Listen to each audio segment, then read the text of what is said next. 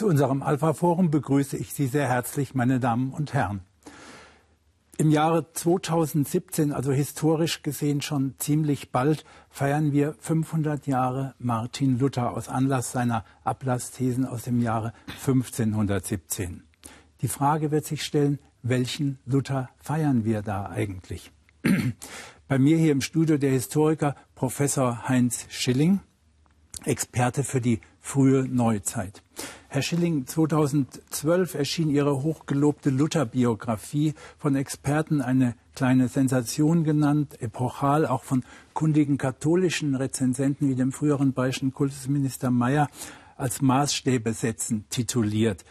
Eine Biografie, die strittige Punkte zur Person Martin Luther und seiner Zeit neu klärt und neu verortet. Herr Schilling, insofern, Sie sind Experte. Welchen Luther feiern wir da 2017? Äh, das sind ja eigentlich äh, ne, zwei Fragen. Welchen werden wir feiern und welchen sollten wir feiern?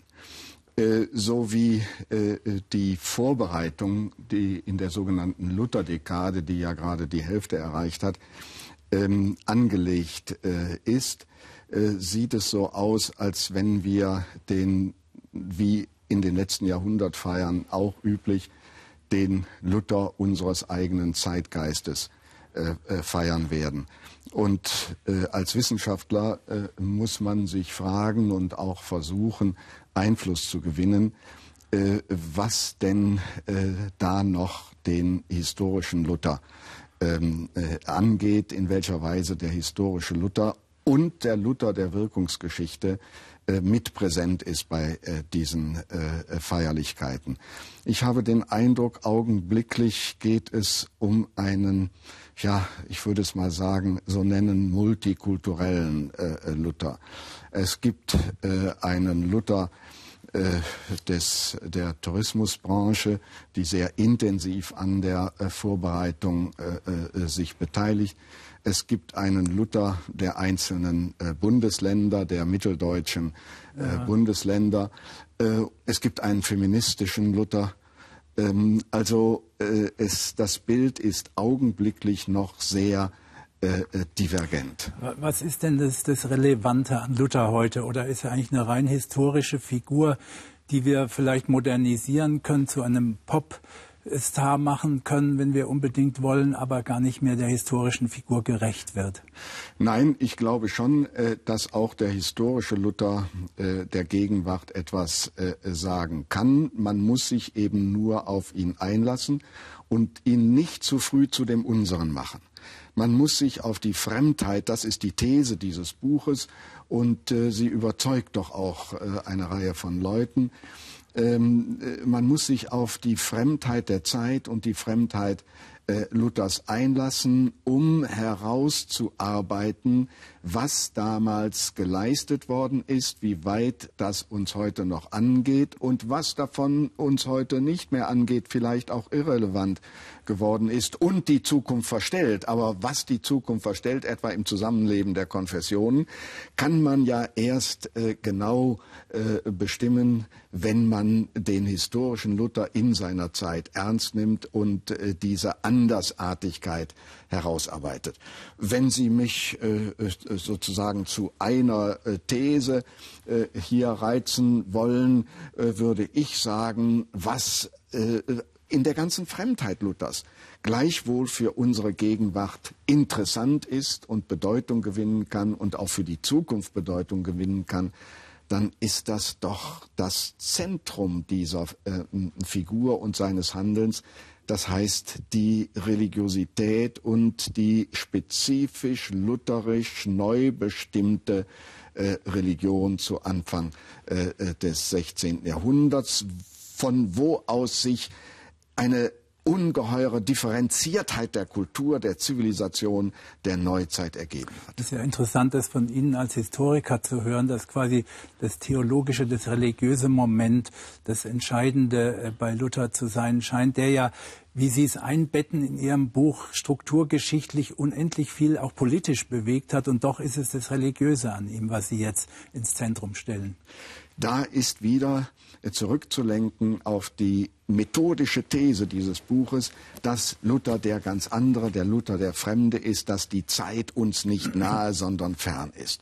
Und in dieser Zeit hat eben Religion eine, ist Religion eine Zentralachse der Gesellschaft, der Geschichte, an die alles andere angelagert ist. Das heißt, von diesem religiösen Kern aus und die Neubestimmung von Religion ergeben sich sofort politische, gesellschaftliche, äh, allemal äh, kulturelle, zum Teil auch äh, ökonomische äh, äh, Folgen, die eben äh, in die Neuzeit hineinweisen.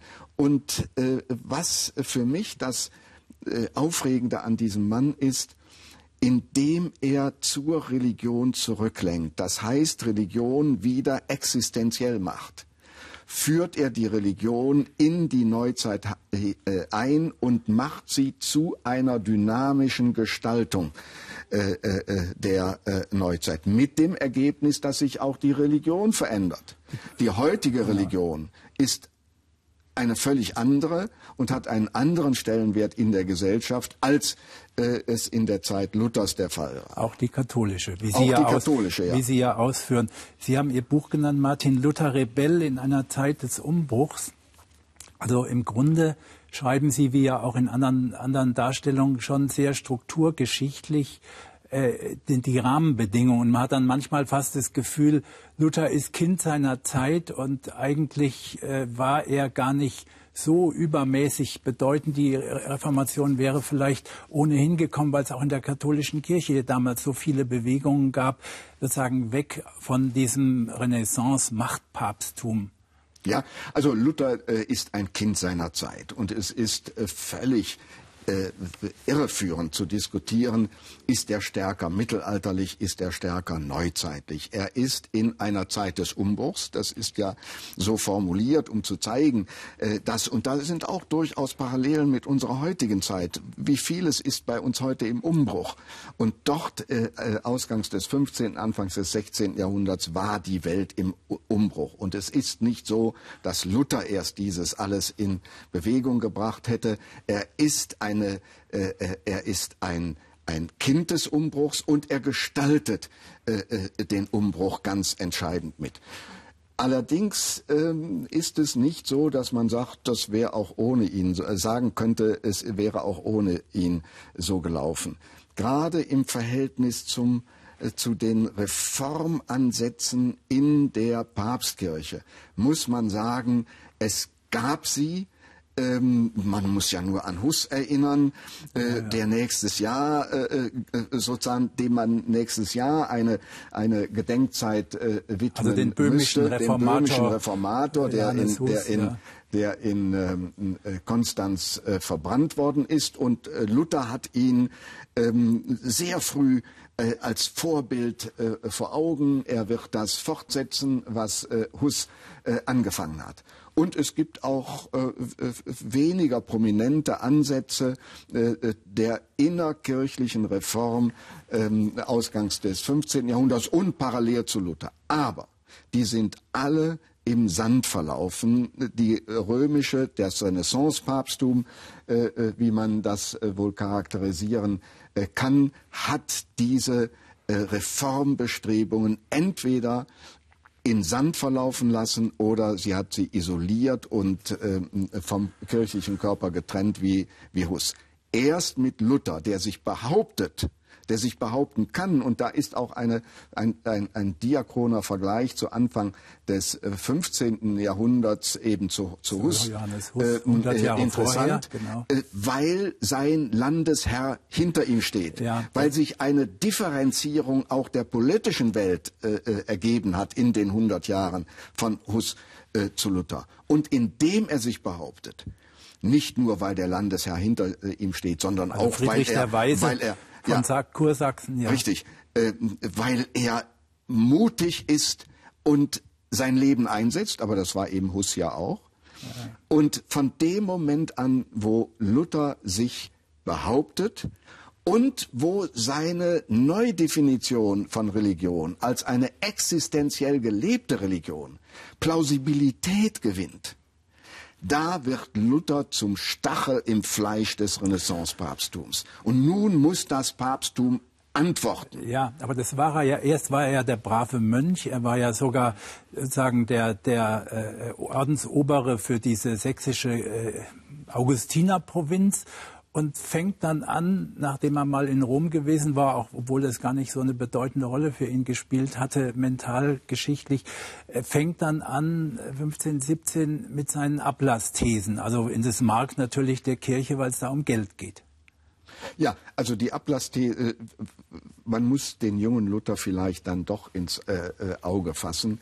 Äh, diesen Ablassthesen gehen ja voran ähm, äh, seine Entscheidung ins Kloster äh, äh, zu gehen, diese äh, innere seelische Bildung und Auseinandersetzungen im Kloster, äh, dann auch das, was in Stotternheim in der Nähe von, äh, äh, von Erfurt geschehen ist, dass er von der weltlichen Karriere als Jurist sich abwendet und ins Kloster geht.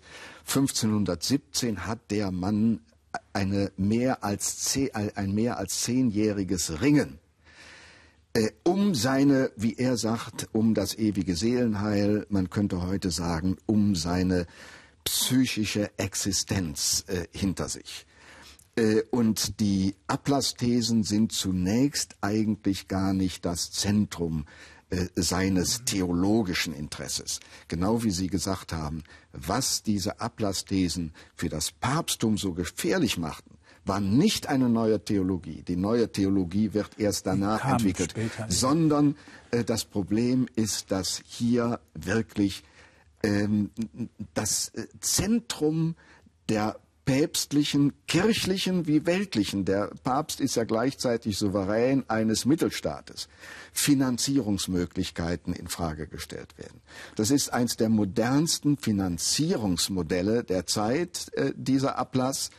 Und dieses, äh, äh, dem nimmt Luther in den Absatzthesen die, die theoretische Basis. Ja, und im Grunde will er ja da noch die katholische Kirche verbessern. Insofern ist sozusagen 1517 ist er ja noch ganz Katholik und glaubt will, noch die Kirche zu erneuern. Er will die Universalkirche erneuern und im Endeffekt bekommt er die Landeskirchen, mit denen er auch nicht glücklich ist. Und ich sage in dem Buch ja, damit ist er eigentlich, nicht eigentlich, damit ist er gescheitert. Er wollte die Reform der Universalkirche und er hat seine Reformation, die auch von, äh, äh in dem Moment noch universal gedacht war, er hat sie gerettet in kleinen Einheiten der neuzeitlichen, sich heraus äh, äh, entwickelnden äh, äh, Staaten, in Deutschland die Territorialstaaten. Von daher heute noch diese territorial orientierten äh, Landeskirchen. Aber er hat immer universell gedacht. Er hat dann gehofft, als er starb, sah er, er wird die Universalreform nicht mehr durchführen können. Aber er hat gehofft, von diesen Keimzellen her würde sich äh, die Gesamtkirche äh, äh, reformieren. In gewisser Weise ist das dann auch geschehen. Die katholische, die Papstkirche, äh, sagt man vielleicht besser äh, in der Zeit, die Papstkirche reagiert ja darauf und ändert sich auch. und ändert sich aus und nimmt letztlich das auf, was Luther im Kern interessierte, die Abkehr von dieser Situation äh, im Renaissance-Papsttum, dass Religion, ja, ich empfinde das so, nur noch Arabeske war. Schauen Sie die in den päpstlichen Museen im Vatikan sich die großartige Darstellung der Religion in den äh, Kunstwerken von Michelangelo oder Raphael.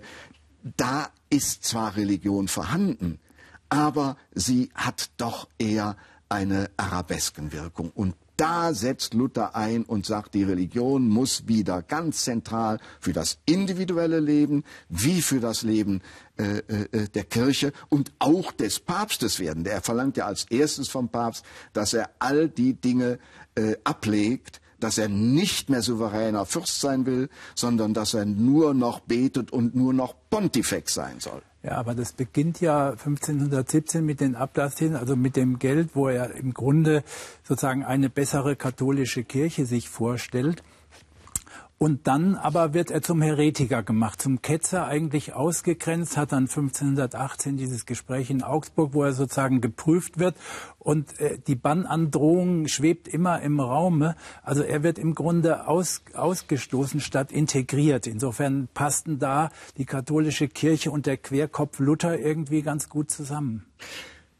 Die katholische Kirche wollte das tun, was sie über die Jahrhunderte getan hat. Mundtot Heretik, Heretiker äh, ja, äh, zu isolieren. Isolieren, verbrennen. Bei Luther hat es äh, Überlegungen gegeben, weil eben doch gerade sein Landesherr äh, für die politische Seite des Papsttums oder für die politischen Interessen des Papsttums eine wichtige Figur war. Sie wollten ja nicht den, den Habsburger zum Kaiser haben, sondern, sondern hatten vor, äh, den, den Sachsen aufzubauen. Von also er daher hätte Kaiser sie, werden können. Von daher mussten sie vorsichtig mit Luther umgehen. Und man hat überlegt, ihn äh, äh, nach äh, äh, Frankreich in irgendein Kloster zu schicken. Also zum äh, ähm, Verbrennen war in dem Moment nicht die Konstellation günstig, Aber es war so muss ja im Raume trotzdem. Aber er sollte isoliert werden, das ist völlig klar. Und das ist das äh, historische Moment, äh, dass Luther äh, nicht, es wäre falsch zu sagen, die Reformation äh, hatte jetzt die Möglichkeit, sich zu entfalten. Luther war überhaupt noch nicht der Reformator. Dadurch, dass die Hierarchie auf ihn nicht eingegangen ist, er hat ja die Thesen nicht angeschlagen, um sofort in die Öffentlichkeit äh, zu treten, sondern er hat sie an, an, er hat ja zunächst mal hat er sie äh, an seine Oberen geschickt, an den äh, genau. äh, zuständigen äh, äh, Bischof. Bischof und Erzbischof, den Brandenburger ja, ja. und äh, in Brandenburg und in Mainz. Und indem die nicht reagieren und auch sie melden das nach Rom, aber Rom reagiert zunächst auch nicht, weder negativ noch positiv, gewinnt er die Zeit, zum Reformator zu werden. Und es ist gerade von dem äh, Göttinger Kirchenhistoriker Kaufmann in einem großen äh, Artikel in der FAZ gesagt worden, die eigentlich reformiert, äh, reformatorischen Texte erscheinen erst 1520. 1520. 1520. großen Schriften. Ja. Also von den Ablassthesen, ja. die theologisch noch nicht äh, äh, reformatorisch und äh, revolutionär waren. Bis hin in das Jahr 1520 hat Luther die Zeit, sich theologisch zu entwickeln. Und hier wird er dann zum Reformator und dann eigentlich erst, jetzt von römischer Seite gesprochen, eigentlich erst zum Heretiker. Während die Ablassthesen äh, zwar Ansätze haben, aber noch nicht offen äh, heretisch waren. Also der Rebell wird quasi nicht gehört, nicht integriert, rebelliert weiter, schreibt dann 1520 äh, drei wegweisende Schriften und wird dann 1521 ja vor den Reichstag geladen. Also der relativ kleine Mönch eigentlich muss sich, sollte vor dem Kaiser Karl V., dem neu gewählten, widerrufen. Eigentlich wollte er ein Konzil. Es war deutlich, dass das Konzil äh, äh, in Rom nicht gewünscht war. Das gehört auch zu diesen äh, Verzögerungstaktiken. Man könnte mal der Geschichte entgegengesetzt fragen kontrafaktisch, was wäre gewesen, wenn Rom sich entschieden hätte, ein Konzil einzuberufen ja, und Luther zu integrieren, und Luther zu integrieren oder auf Luther zu hören. Ja, ja Sofort 1517 hätten sie ihn vielleicht sogar integrieren können. Ja. 1520 nicht mehr, 1521 auch nicht mehr. Äh, das ist nicht geschehen aus taktischen Gründen, aus politischen Gründen und so blieb der Reichstag. Und vor Kaiser und Reich sollte er sich behaupten. Rom schickt sofort einen Nuntius Aleander, äh, der versuchen soll, ihn sofort äh, vom Reichstag äh, verurteilen zu lassen als Heretiker. Das geht zu diesem Moment nicht mehr. Nicht zuletzt, weil der Sachse eben eine wichtige Position äh, hat, äh, der Kurfürst von Sachsen, Friedrich der Weise, wie Sie sagten ähm, äh, und auch der Kaiser, der Habsburger, nicht das Interesse hat, hier sofort dem Papst zu folgen.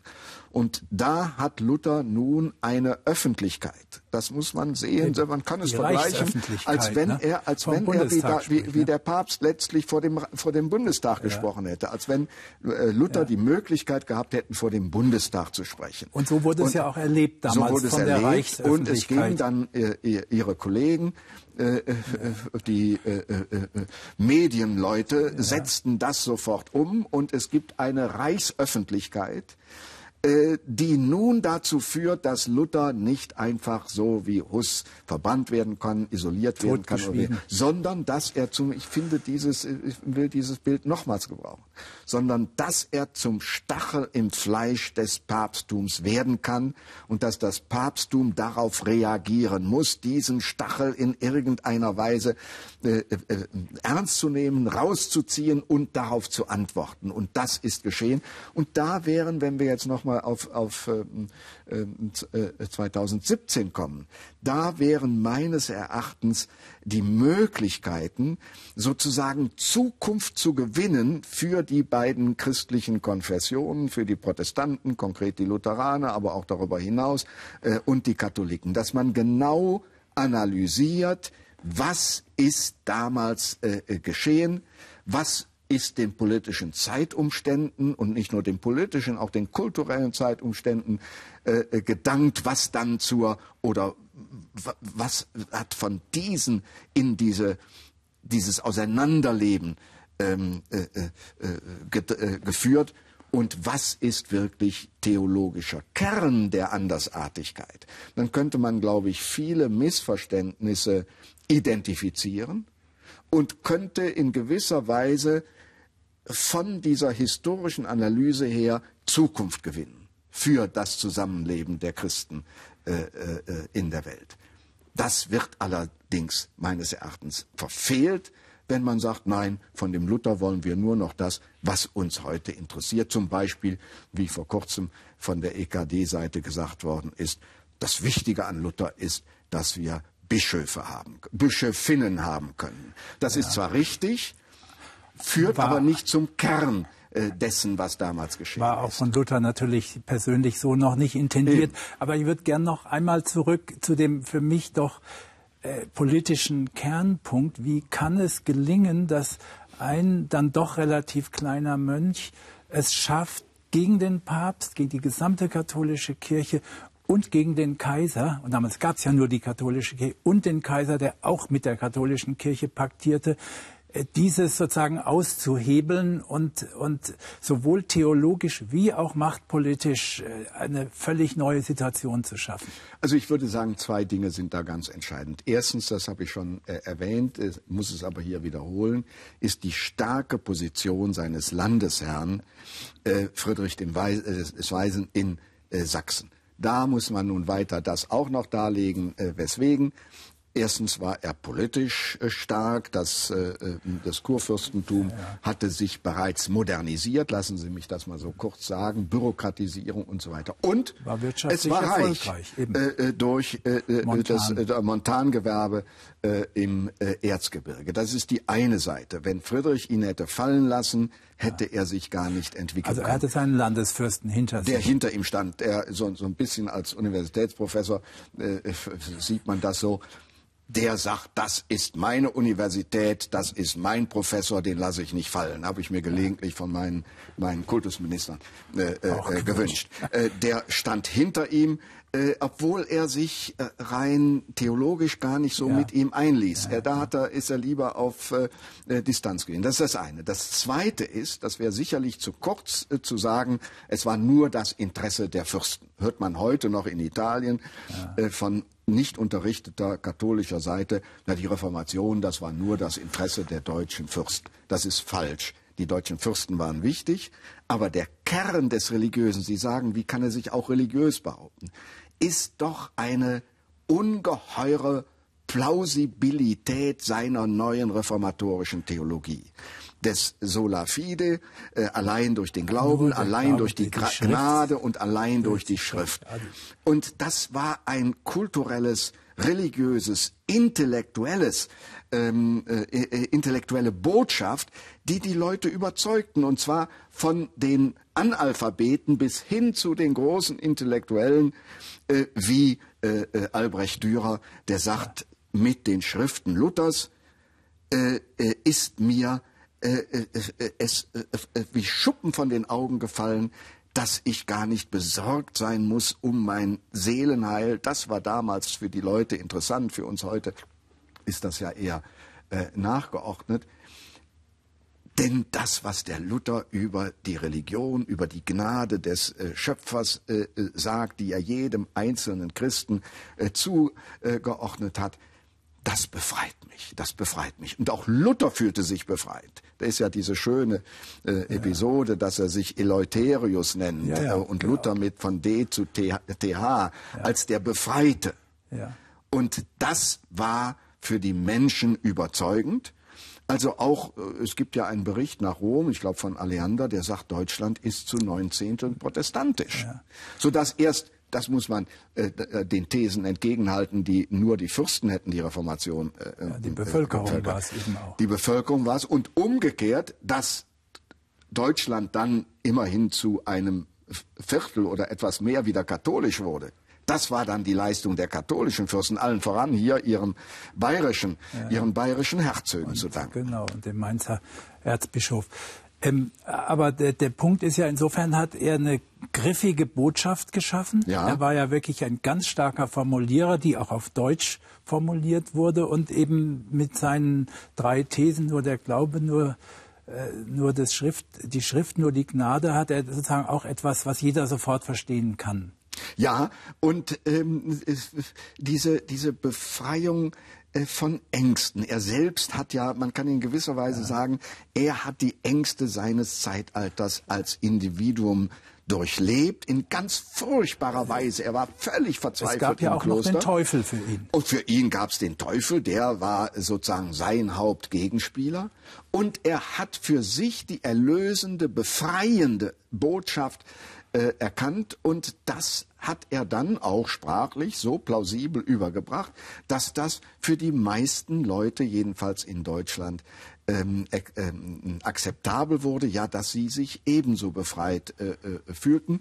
Und jetzt feststellten, wir müssen ja nicht unserem Seelenheil ständig nach, äh, äh nachlaufen und, durch, ja. durch, durch Prozessionen, durch Geißelung, durch, äh, durch Fasten, durch ins Kloster gehen sondern der Mensch, der Christenmensch ist frei durch die Gnade, die Gott jedem zugewandt hat. Und, das ist dann das Entscheidende auch von der Wirkungsgeschichte, er braucht dazu nicht ins Kloster zu gehen, er braucht dafür nicht zölibatär zu werden, sondern mitten in der Welt kann er als befreiter Christ und der Gnade äh, gewiss ähm, äh, leben und äh, äh, ohne die Ängste und ohne die Furcht vor einem, das ist ja der Grund, weswegen er ins Kloster geht, für einen plötzlichen, ihn überraschenden Tod. Äh, das Faszinierende ist ja dann auch, 50 Jahre vorher war der Buchdruck erfunden worden. Es ist ja auch sofort sozusagen ein großes, das große Medienereignis, dass die Flugschriften, die Thesen, aber auch jede Menge an, an Holzschnitten, an Bildern popularisiert wurden in einer bis dahin nie gekannten Form. Das äh, könnte man als drittes Moment äh, hinzufügen. Äh, äh, diese neue Öffentlichkeit, äh, die sich ergab. Nicht nur die Reichstagsöffentlichkeit, es gab vorher auch bereits eine Öffentlichkeit der Reichstage, die sich ja in der neuzeitlichen Form im Laufe des 15. Jahrhunderts herausgebildet haben, sondern eben auch die Öffentlichkeit des Buchdrucks und eben das ist die großartige Situation in Wittenberg, nicht? Wenn man sieht, diese Provinzstadt, die ja heute noch in drei Stunden haben Sie die Stadt erlebt, die Straße mal auf und runter gegangen. Ja. Äh, und das, äh, diese Stadt wird nun zum Gegenspieler Roms, nicht? Weil hier, das ist der, die Chance der Provinzstadt, nicht? Ein ganz enges Geflecht von außerordentlich fähigen Menschen sind. Dieses Team, das die Übersetzung macht aber eben auch die Leute, äh, die formulieren, äh, die etwa das hier stehe ich, ich kann nicht anders in dieser zugespitzten Weise ja. formuliert haben und in die Welt gebracht haben, aber eben auch Menschen, die äh, als Gemälde, aber auch als, äh, als Grafik äh, die Botschaft äh, äh, in die Welt bringen können. Und da ist großartig, ich finde ja dieses Porträt äh, das Beck äh, da auf die erste Seite gebracht von, von hat. Lukas Großartig Kranach. von Kranach. So kennt man Luther nicht. Da sieht man auch, ich bin glücklich über dieses Bild, dass er ein Rebell ist, dass ja. er ein Raufbold, wie ich gesagt habe, ist, der sich ja. durchzusetzen äh, weiß eine enge Zusammenarbeit zwischen Luther, Melanchthon und Cranach in der Neugestaltung auch der, äh, der, der, der, der äh, christlichen Ikonologie und Ikonographie im protestantischen Sinne. Und das bringt die Botschaft in die Welt, zunächst mal in Deutschland, aber bald auch weit über Deutschland hinaus. Ja, ich meine, im Grunde hatten wir, wir hatten ja damals, letztlich, wir haben die begreifbare kurze Botschaft. Wir haben die Medien, die mediale Verbreitung, die man heute im Zeitalter des Internet, man postet sozusagen seine neuen Ideen und sie werden dann auch noch optisch eben in der von Kranach vor allem geprägten optischen Darstellung unter die Menschen gebracht, sodass tatsächlich sogar die Analphabeten Zugang finden konnten. Und das fand ja mit dem erneuerten Postwesen, Turn und Taxis fällt ja auch in diese Zeit, die Erneuerung ja. des Postwesens, in die ganze Welt hinaus. Das heißt, da konnte quasi eine riesige politische Bewegung entstehen. Wir haben in der Zeit allerdings auch, die noch weitgehend auch ohne äh, Druckwerke auskommt. Wir haben die humanistische, äh, intellektuelle Öffentlichkeit durch eine riesigen, durch ein riesiges Korrespondentenwerk, nicht wie etwa, man darf das vielleicht nicht zu sehr äh, darauf verengen. Äh, Erasmus hatte ja auch eine ungeheure Wirkung gehabt, ja. Äh, im Wesentlichen durch Humanisten ähm, aber natürlich auch bereits durch den Druck. Also das alles meine ich ja mit dem Begriff Zeit des Umbruchs aber, beschreiben zu können. Aber Erasmus von Rotterdam, das war natürlich nicht die Massenöffentlichkeit wie bei Luther. Das ist richtig, das ist richtig, aber seine Wirkung war gleichwohl groß über die Intellektuellen, die äh, über Europa hin äh, verstreut äh, mit Erasmus in ähm, Kontakt waren, hat er natürlich auch einen großen Einfluss. Die predigten ja oder schrieben auch selbst weiter Bücher und ähm, also es ist eine andere Art der Öffentlichkeit. Äh, und sicher äh, hat Luther äh, die Öffentlichkeit in einer anderen Weise genutzt. Nur wollte ich sagen, das beginnt nicht mit Luther, sondern es gibt auch eine andere Europa umfassende Öffentlichkeit. Ja, das ist ja der Vorzug Ihres Buches, dass Sie nicht einfach eine eng geschriebene Biografie auf die Person hin ausgerichtet machen, sondern eine breite Strukturgeschichte, dass man begreift, was war an Tendenzen dieser Zeit da, was griff Luther auf, was stieß auf, auf Resonanz und was ist tatsächlich der, auch der Umbruch der Zeit ohnehin schon gewesen, wo der richtige Mensch im richtigen Richtig. Moment die richtigen Gedanken bringt. Ähm, die Frage ist, um wieder auf unseren Anfang zu kommen, äh, was sollen wir dann feiern? Wir lassen jetzt weg die weitere Lebensgeschichte. Er heiratet, bekommt ja einige Kinder und das wird, ist ja alles äh, wohl bekannt. Äh, was ist denn das, was an Relevanz jetzt von dem historischen Luther, den Sie so darstellen, für uns heute im Kern stehen müsste? Also ich hatte ja schon darauf hingewiesen, dass ich ähm, dieses ähm, theologische, religiöse ja. Genie an ihm äh, stark herausarbeiten würde. Das ist eigentlich der Anfang von allem. Äh, die Freiheit spielt für Luther eine große Rolle. Diese Freiheit ist aber nicht zu verstehen ohne die Wurzel im Religiösen. In der Zeit selbst oder in den nächsten Jahrhunderten ergibt sich aus dieser religiösen Dynamik, das darf nicht verschwiegen werden, ja auch eine ganz furchtbare äh, Konfliktlage hin zum Dreißigjährigen Krieg, der ein großer Religions, er war ein Staatenkrieg, aber er war eben auch ein Religionskrieg. Das darf nicht ähm, äh, ähm, äh, unter den Tisch gekehrt werden. Die Rückwendung zur Religion als existenzielle Kraft und als Gegenspieler dann den Teufel äh, aufbauend und er hat ja dann den, den, den, Papst, Papst ne? als den Teufel angesehen, er hat die Juden als, de, äh, als Agenten des die Teufels angesehen, die, die Türken als Agenten des Teufels angesehen. Also in der Zeitgeschichte ergibt sich daraus ungeheuer viel Konfliktstoff. Aber das muss ich nun als Historiker sagen, so war es. Und das gehört auch in unsere Tradition hinein. Das kann man nicht feiern 2017, aber man muss es mit bedenken. Wir müssen auch sagen, durch diese Rückkehr äh, oder durch die Neuentdeckung der Religion als dynamisierende Kraft in der Neuzeit hat es auch so etwas wie einen fundamentalistischen Religionskrieg gegeben. Und wenn wir dieses ins Auge fassen, haben wir Vergleichspunkte zur jetzigen Situation im Islam. Äh, wie haben wir das überstanden? Welche Möglichkeiten gibt es da äh, im Islam? Also das ist alles außerordentlich kompliziert und wir dürfen ihn nicht vereinfachen. Wir dürfen die Reformation nicht äh, vereinfachen.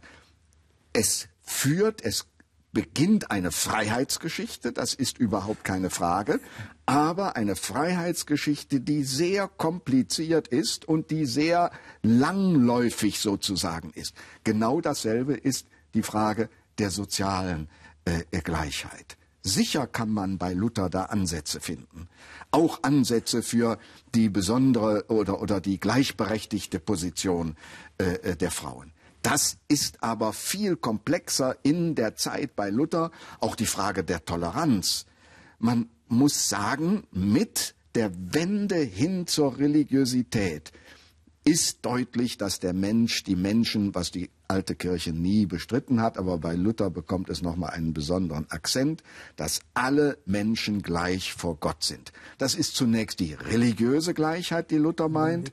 Auf lange Sicht entwickelt sich aber eine, ein, ein Bewusstsein für die politische und für die soziale Gleichheit. Aber auch hier, Luther, wie er ist, will er nicht in dieses Politische hineinspringen. Und als er sieht, die Bauern wollen nun das Ganze äh, äh, politisch und sozial wenden, da kriegt er einen Schrecken und sagt, nein, so hab ich's nicht gemeint. Genauso ist es mit der Toleranz. Luther ist alles andere als tolerant.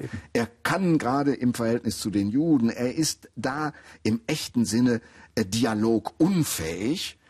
Aber dadurch, dass er sich behauptet, ist immer sozusagen eine Alternativ, eine Alternativchristlichkeit da zur ehemalig universellen Papstkirche. Und damit muss sich ein Zusammenleben entwickeln und damit ist die Idee der Toleranz nicht die Idee, sondern via facti auf dem Weg des äh, Faktischen muss sich äh, ein Bewusstsein für die Toleranz entwickeln. Und schließlich ein weiterer Punkt, den ich für außerordentlich wichtig halte, das ist, ähm, wenn man es rein theologiegeschichtlich sieht, äh, äh rein äh, äh, christentumsgeschichtlich, kann man von einer Spaltung äh, der Religion sprechen. Ich äh, sehe das in diesem Buch anders als Allgemeinhistoriker. Hiermit beginnt die Differenz, nicht beginnt, aber bekommt die Differenzierung der europäischen Zivilisation einen ungeheuren Schub.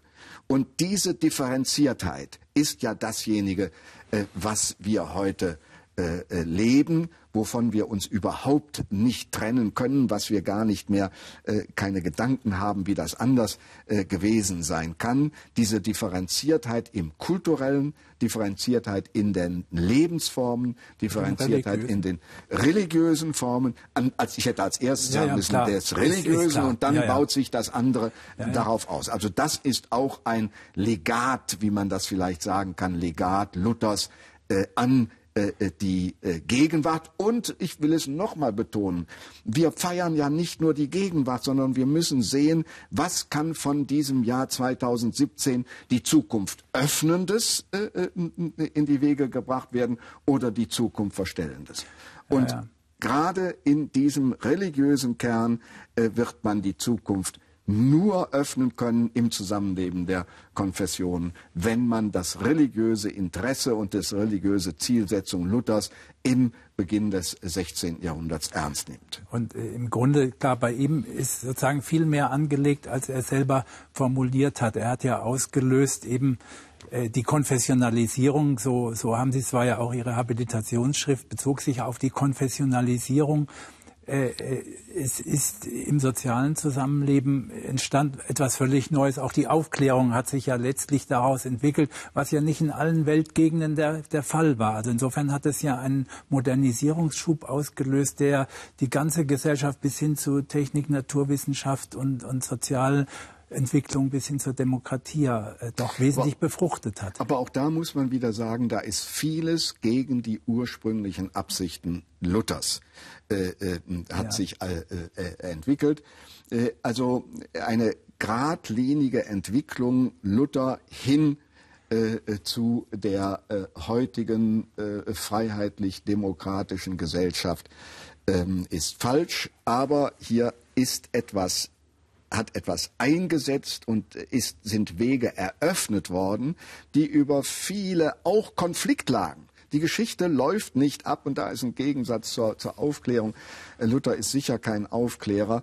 Äh, nicht, dass sich eine Vernunftidee äh, entfaltet und es immer heller in der Welt wird, sondern die Geschichte ist nun mal durch Gegensätze geprägt und wie gesagt, mit der Reformation, mit allem, äh, mit allen potenziellen Möglichkeiten, die sich und Entwicklungschancen, die sich daraus ergaben, waren eben auch diese furchtbare, nahezu fundamentalistische Fixierung auf die alleinige Wahrheit äh, verbunden, die dann zu dem großen Religions- und Staatenkrieg Anfang ja, des 17. Jahrhunderts geführt Das haben. ist vielleicht das Schwierige, dass man, dass man quasi mit dieser Dialektik zurechtkommt. Luther als Auslösefaktor mit vielen wichtigen Gedanken, die sich dann aber über die Jahrhunderte im Diskurs der Jahrhunderte dann einfach gewandelt haben. Aber er war der Auslösefaktor. Und dann ist eben diese Kernfrage dann, wie geht man mit ihm 500 Jahre später um, wenn man ihn aus seiner Zeit heraus begreift einerseits und andererseits